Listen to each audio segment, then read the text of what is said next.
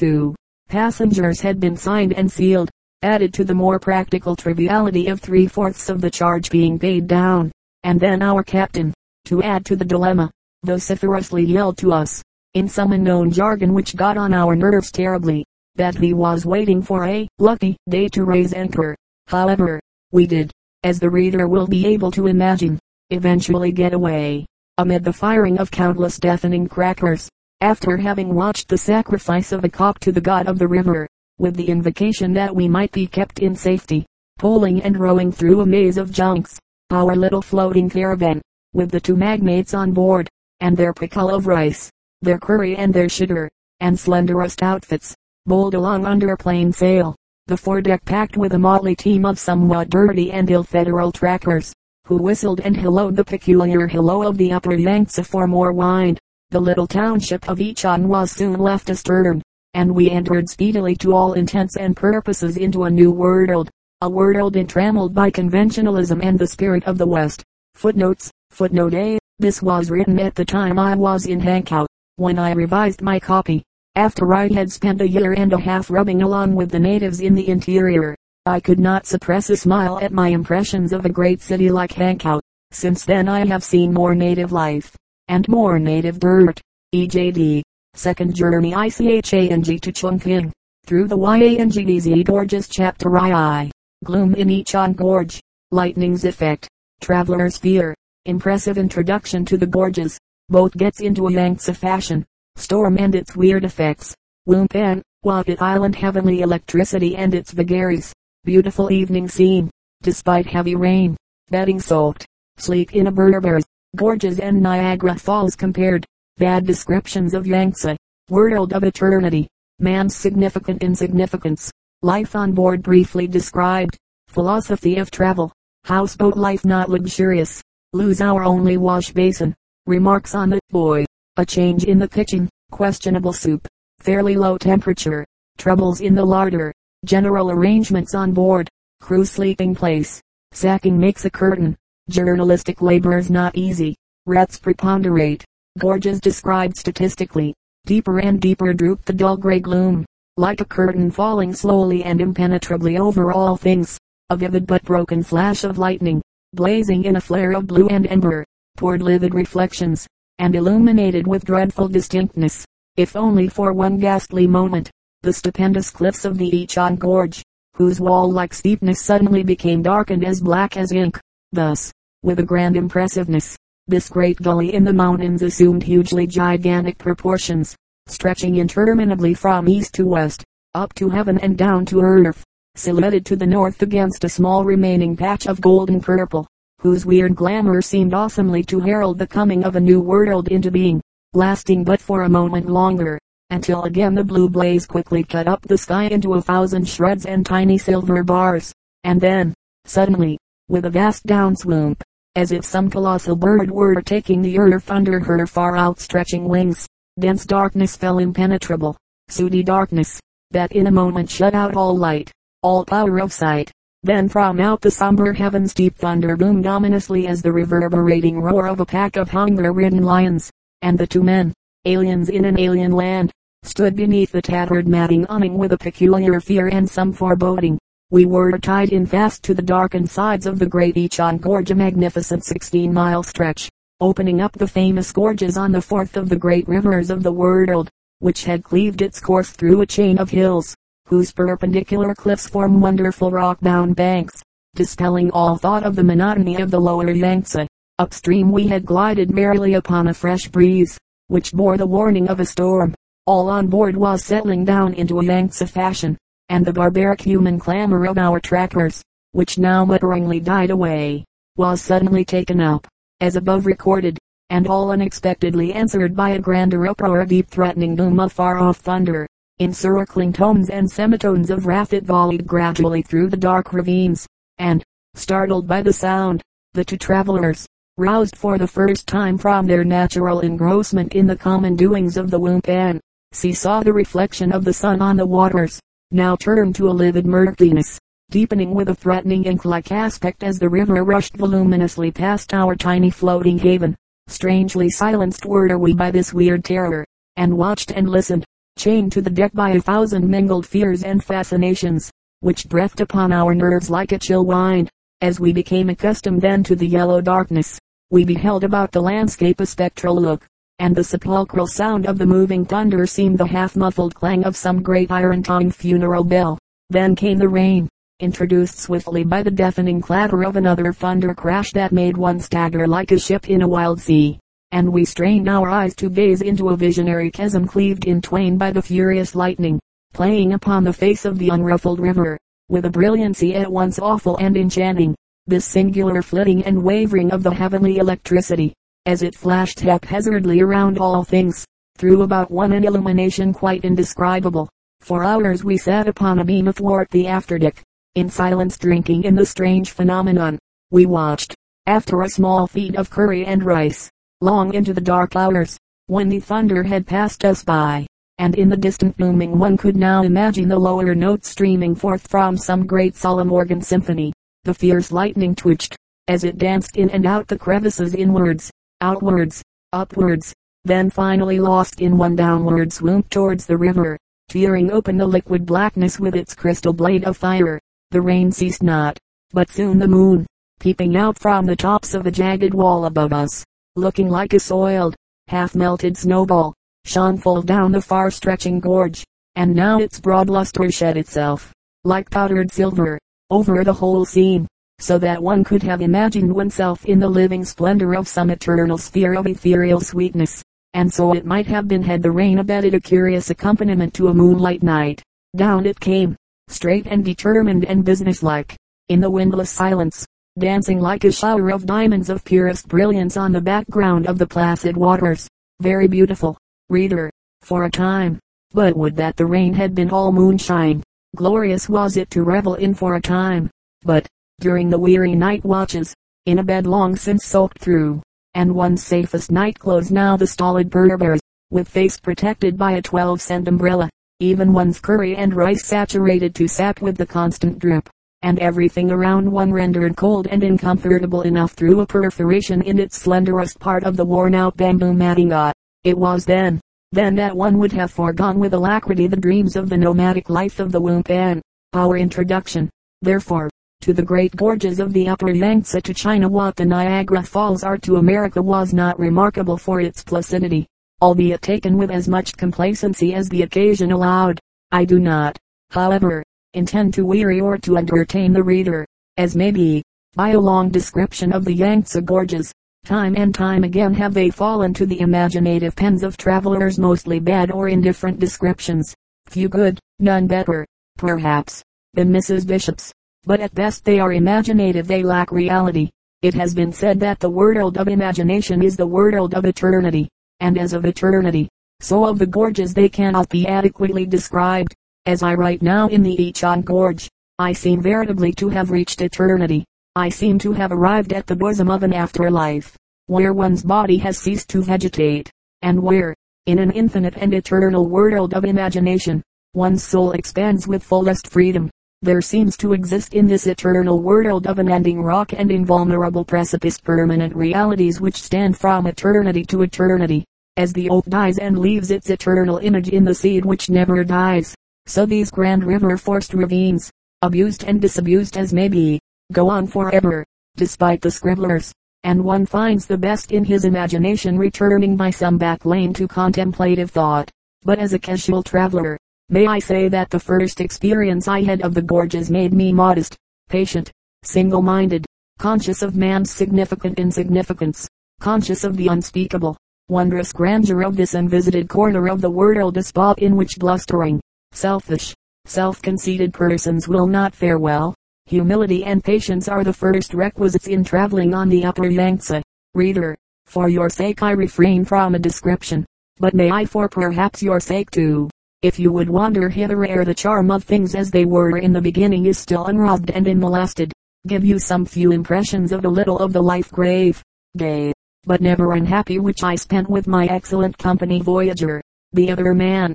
It is a part of wisdom, when starting any journey, not to look forward to the end with too much eagerness. Hear my gentle whisper that you may never get there, and if you do, congratulate yourself, interest yourself in the progress of the journey, for the present only is yours. Each day has its tasks, its rapids, its perils, its glories, its fascinations, its surprises, and if you will live as we did, its curry and rice, then, if you are traveling with a companion, remember that it is better to yield a little than to quarrel a great deal. Most disagreeable and indignified is it anywhere to get into the habit of standing up for what people are pleased to call their little rights, but nowhere more so than on the upper Yangtze houseboat, under the gaze of the Yangtze crew. Life is really too short for continual bickering, and to my way of thinking it is far quieter, happier, more prudent and productive of more peace if one could yield a little of those precious little rights than to incessantly squabble to maintain them.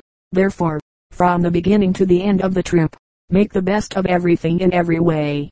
And I can assure you, if you are not ill-tempered and suffer not from your liver, nature will open her bosom and lead you by these strange byways into her hidden charms and in adorned recesses of sublime beauty, and eclipsed for their kind anywhere in the world.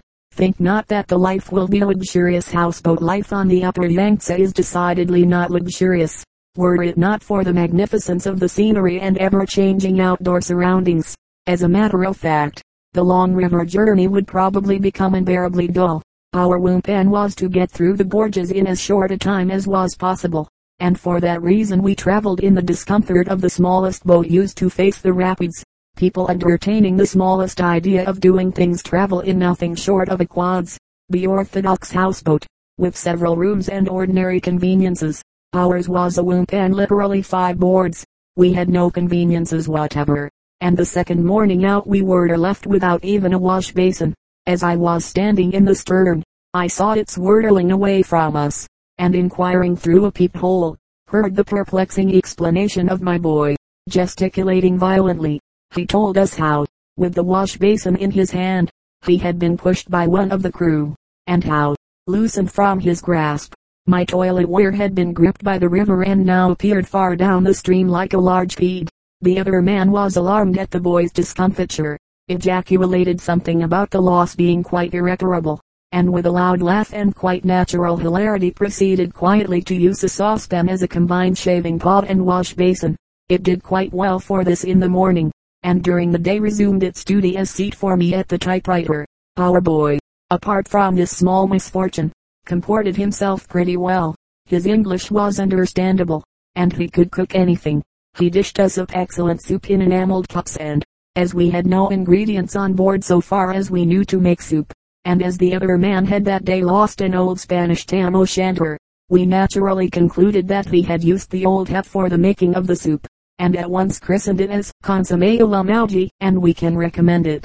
After we had grown somewhat tired of the eternal curry and rice, we asked him quietly if he could not make us something else. Fearing a rebuff, he stood hesitatingly before us, gazing into nothingness. His face was pallid, his lips hard set, and his stooping figure looking curiously stiff and lifeless on that frozen morning the temperature below freezing point, and our noses were red, too. God bless the man. You know say they. I want ye good chow. Why in the name of goodness can't you give us something decent? What on earth did you come for? Alas! He shouted, for we were at a rapid. My say they make ye good chow. No have got nothing. No have got nothing. No have got nothing. Mysterious words. What could they mean? Where, then, was our pickle of rice, and our curry, and our sugar? The fellow's a swindler cried the other man in an angry semitone. But that's all very well. No have got nothing. Got. There lay the secret. Presently the other man, head of the general commissariat, spoke again with touching eloquence. He gave the boy to understand that we were powerless to alter or soften the conditions of the larder, that we were victims of a horrible destiny, that we entertained no stinging malice towards him personally but, could he do it, either a great wrath or a great sorrow overcame the boy, he skulked past, asked us to lie down on our shelves, where we had our beds, to give him room, and then set to work. In 25 minutes we had a three-course meal all out of the same pot. But no matter, and onwards to our destination we fed royally. In parting with the men after our safe arrival at Chungking, we left with them about seven-eighths of the pickle and were not at all regretful. I should not like to assert because I am telling the truth here that our boat was bewilderingly roomy. As a matter of fact, Its length was some 40 feet, its width 7 feet, its depth much less, and it drew 8 inches of water. Yet in it we had our bedrooms, our dressing rooms, our dining rooms, our library, our occasional medicine room, our cooking room and all else. If we stood bolt upright in the saloon amidships we bumped our heads on the bamboo matting which formed an arched roof. On the nose of the boat slept seven men you may question it, reader, but they did, in the stern, on either side of a great rudder, slept our boy and a friend of his, and between them and us, laid out flat on the top of a cellar used by the ship's cook for the storing of rice, cabbage, and other uneatables, and the breeding cage of hundreds of rats, which swarm all around one word or the captain and commodore are fat, fresh complexioned, jocose creature, strenuous at opium smoking, through the holes in the curtain a piece of sacking, but one would not wish this to be known dividing them from us. We could see him preparing his globules to smoke before turning in for the night and despite our frequent raving objections, our words ringing with vibrating abuse, it continued all the way to Chungking. He certainly gazed in disguised wonderment, but we could not get him to say anything bearing upon the matter. Temperature during the day stood at about 50 degrees, and at night went down to about 30 degrees above freezing point. Rains were frequent. Journalistic laborers, seated upon the upturned saucepan aforesaid, without a cushion, went hard, at night the Chinese candle, much wick and little wax, stuck in the center of an empty three castles tin, which the boy had used for some days as a pudding dish, gave us light. We generally slept in our overcoats, and as many others as we happened to have. Rats crawled over our uncurtained bodies, and woke us a dozen times each night by either nibbling our ears or falling bodily from the roof onto our faces. Our joys came not to us they were made on board. The following are the gorges, with a remark or two about each, to be passed through before one reaches Quafu. Name of gorge length remarks each on gorge 16 miles first and probably one of the finest of the gorges. Mafi 4 miles an hour's journey after or ox liver coming out of the gorge each on gorge. If the breeze be favorable, an arduous day's journey during high river, with no wind. Miles sang or rise 2 miles finest view is obtained Granary Gorge from western extremity, exceedingly precipitous. Neoclaw or Buffalo very quiet in low water mouth reach season, wild stretch during high river. At the head of this reach HMS Woodlark came to grief on her maiden trip. Urushan Shah or over 30 miles in gloomy mountain length. Grandest gorge and highest gorge en route to Chungking. Halfway through is the boundary between Hupei and Sichuan. Fangshan Sha last of the gorges, or Windbuck's Gorge just beyond is the city of Quafu. Footnotes, footnote C, a wumpan literally woo 5 and pan of boards is a small boat, the smallest used by travelers on the upper Yangtze.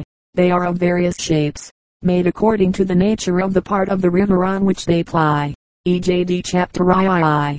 The YANGTZE Rapids The following is a rough list of the principal rapids to be negotiated on the river upward from Ichang. One of the chief discomforts the traveler first experiences is due to a total ignorance of the vicinity of the main rapids, and often, Therefore, when he is least expecting it perhaps, he is called upon by the Layabon to go ashore. He has then to pack up the things he values, is dragged ashore himself. His gear follows, and one who has no knowledge of the language and does not know the ropes island therefore, never quite happy for fear of some rapid turning up. By comparing the rapids with the gorges the traveler would, however, from the lists given, be able easily to trace the whereabouts of the more dangerous rushes, which are distributed with alarming frequency on the river between Ichang and Quafu. Ta Tom Otter Cave Rapid Low Water Rapid. Swirling volume of coffee and milk color, round about a maze of rapids and races. In the Yaocha Hole Reach, Tumbling Rapid at the foot of the Ox Liver Gorge. An enormous black rock lies amidstream some 40 feet below, or perhaps as much above the surface but unless experienced at low water will not appeal to the traveler as a rapid passage dangerous, dreaded during low water season. On December 28, 1900, the German steamer Suishan was lost here.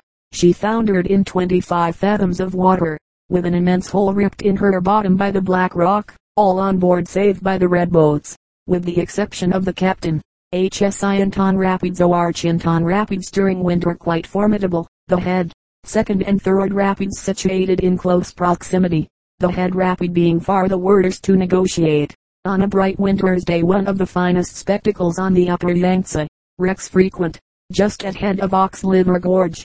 Yatano our wild rapid river reduced suddenly to half its width by an enormous detritus of boulders, taking the form of a huge jagged tongue, with curling on edges, commonly said to be high when the Sinton is low. At its worst during early summer and autumn, wrecks frequent. After miles Sang gorges passed, 8 miles from Quay Chow.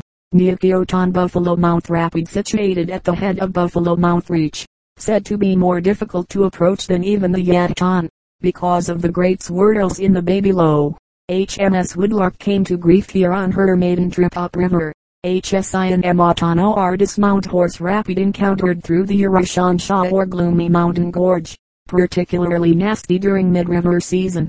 Just about here, in 1906, the French gunboat Olry came within an ace of destruction by losing her rudder. Immediately, like a riderless horse, she dashed off headlong for the rocky shore, but at the same instant her engines were a working astern for all they were worth, and fortunately succeeded in taking the way off her just as her nose grazed the rocks, and she slid back and damaged into the swirly bay, only to be waltzed round and tossed to and fro by the violent whirlpools.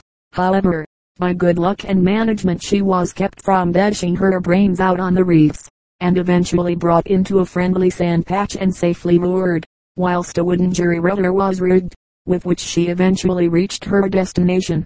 Hashitano R. Black Rock Rapid almost at the end of the Wine Box Gorge. HSI and Longtano R. New Dragon Rapid 25 miles below Wanxian, sometimes styled Glorious Dragon Rapid. It constitutes the last formidable stepping stone during Low River onward to Chungking, was formed by a landslip as recently as 1896, when the whole side of a hill falling into the stream reduced its breadth to less than a fourth of what it was previously, and produced this roaring rapid, this pent-up volume of water, always endeavoring to break away the rocky bonds which have harnessed it, rushes roaring as a huge, tongue-shaped, tumbling mass between its confines of rock and reef breaking into swift backwash and swirls in the bay below. It lashes back in a white fury at its obstacles. Fortunately for the junk traffic, it improves rapidly with the advent of the early spring freshets, and at mid-level entirely disappears. The rapid is at its worst during the months of February and March, when it certainly merits the appellation of Glorious Dragon Rapid, presenting a fine spectacle, though perhaps a somewhat fearsome one to the traveler who is about to tackle it with his frail bark. A hundred or more wretched looking trackers, mostly women and children, are tailed onto the three stout bamboo hawsers, and amid a mighty din of rushing water, beating drums, cries of pilots and boatmen, the boat is hauled slowly and painfully over. According to Chinese myths, the landslip which produced the rapid was caused by the following circumstance. The ova of a dragon being deposited in the bowels of the earth at this particular spot, in due course became hatched out in some mysterious manner. The baby dragon grew and grew, but remained in a dormant state until quite full grown, when, as is the habit of the dragon, it became active, and at the first awakening shook down the hillside by a mighty effort, freed himself from the bowels of the earth, and made his way down river to the sea, hence the landslip, the rapid, and its name. if F.U.H. Ton Rapido R. Tiger Rapid 8 miles beyond Wanxian very savage during summer months, but does not exist during low water season. Beyond this point river widens considerably. 25 miles further on travelers should look out for Shipauchai, or Precious Stone Castle, a remarkable cliff some 250 or 300 feet high. A curious 11-storied pavilion, built up the face of the cliff, contains the stairway to the summit, on which stands a Buddhist temple. There is a legend attached to this remarkable rock that savors very much of the goose with the golden eggs. Once upon a time, from a small natural aperture near the summit, a supply of rice sufficient for the needs of the priests flowed daily into a basin-shaped hole, just large enough to hold the day's supply. The priests, however, thinking to get a larger daily supply, chiseled out the basin-shaped hole to twice its original size, since when the flow of rice ceased, Kwan Intano our goddess of murder sea rapid two miles beyond the town of Fengtu, like the Futon, is an obstacle to navigation only during the summer months, when junks are often obliged to wait for several days for a favorable opportunity to cross the rapid. Chapter IV. Seen at the rapid. Dangers of the Yatton. Gear taken ashore. Intense cold. Further preparation. Engaging the trackers. Fever of excitement. Her nose is put to it. Struggles for mastery. Author saves boatman. 15 knot current. Terrific labor on shore. Man nearly falls overboard. Straining hawsers carry us over safely. The merriment among the men. The thundering cataract. Trackers chanting. Their life. Pioneer at the Yataton. The Buffalo Mouth Reach. Story of the Woodlark. How she was saved. Arrival at Quafu. Difficulty in landing. Laying in provisions. Author laid up with malaria. Survey of trade in Shanghai and Hong Kong. Where and why the Britisher fails. Comparison with Germans three western provinces and pack horse traffic. Advantages of new railway. Yangtze likely to be abandoned. East India Company. French and British interests. Hint to Hong Kong Chamber of Commerce. Wild shrieking. Frantic yelling. Exhausted groaning. Confusion and clamor. One long, deafening din. A bewildering, maddening mob of reckless, terrified human beings rush hither and thither, unseeingly and distractedly. Will she go? Yes, no. Yes. Then comes the screeching, the scrunching, the straining, and then a final snap. Back we go, shearing helplessly, swayed to and fro most dangerously by the foaming waters, and almost, but not quite, turn turtle. The red boat follows us anxiously, and watches our timid little craft bump against the rock-strewn coast. But we are safe, and raise unconsciously a cry of gratitude to the deity of the river. We were at the Yataton, or the wild rapid, some distance on from the Ichang gorge.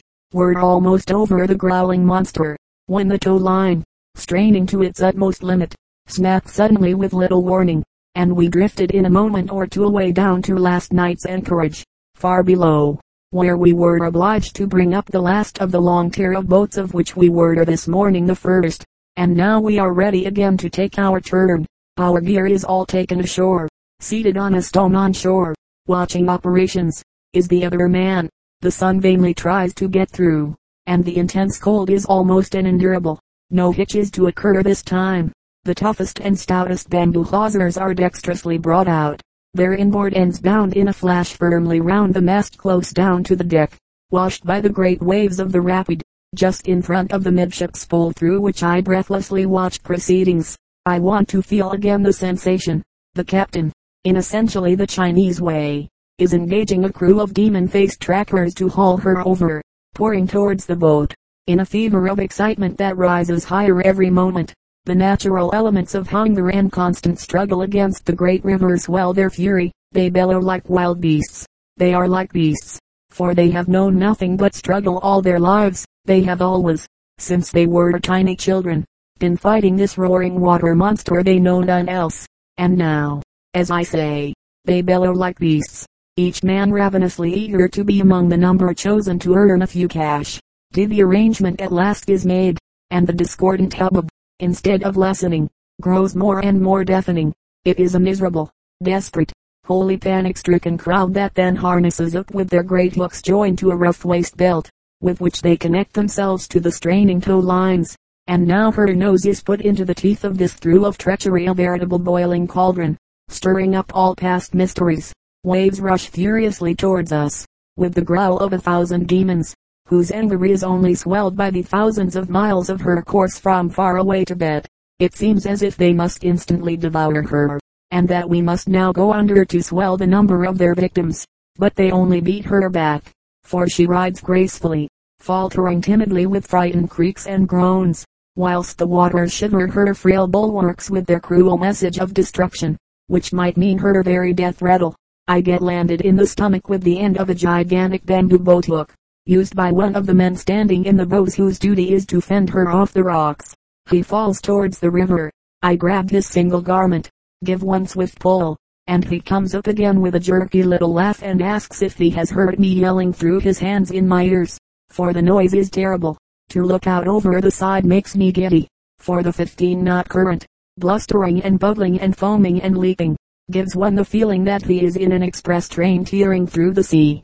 On shore, far ahead, I can see the trackers struggling forms of men and women, touching each other, grasping each other, wrestling furiously and mightily, straining on all fours, now gripping a boulder to aid them forward, now to the right, now to the left, all was fighting for one more inch, and engaged in a task which to one seeing it for the first time looks as if it were quite beyond human effort. Fagged and famished beings are these trackers, whose life day after day, week in week out, is harder than that of the average costermonger's donkey. They throw up their hands in a dumb frenzy of protest and futile appeal to the peer,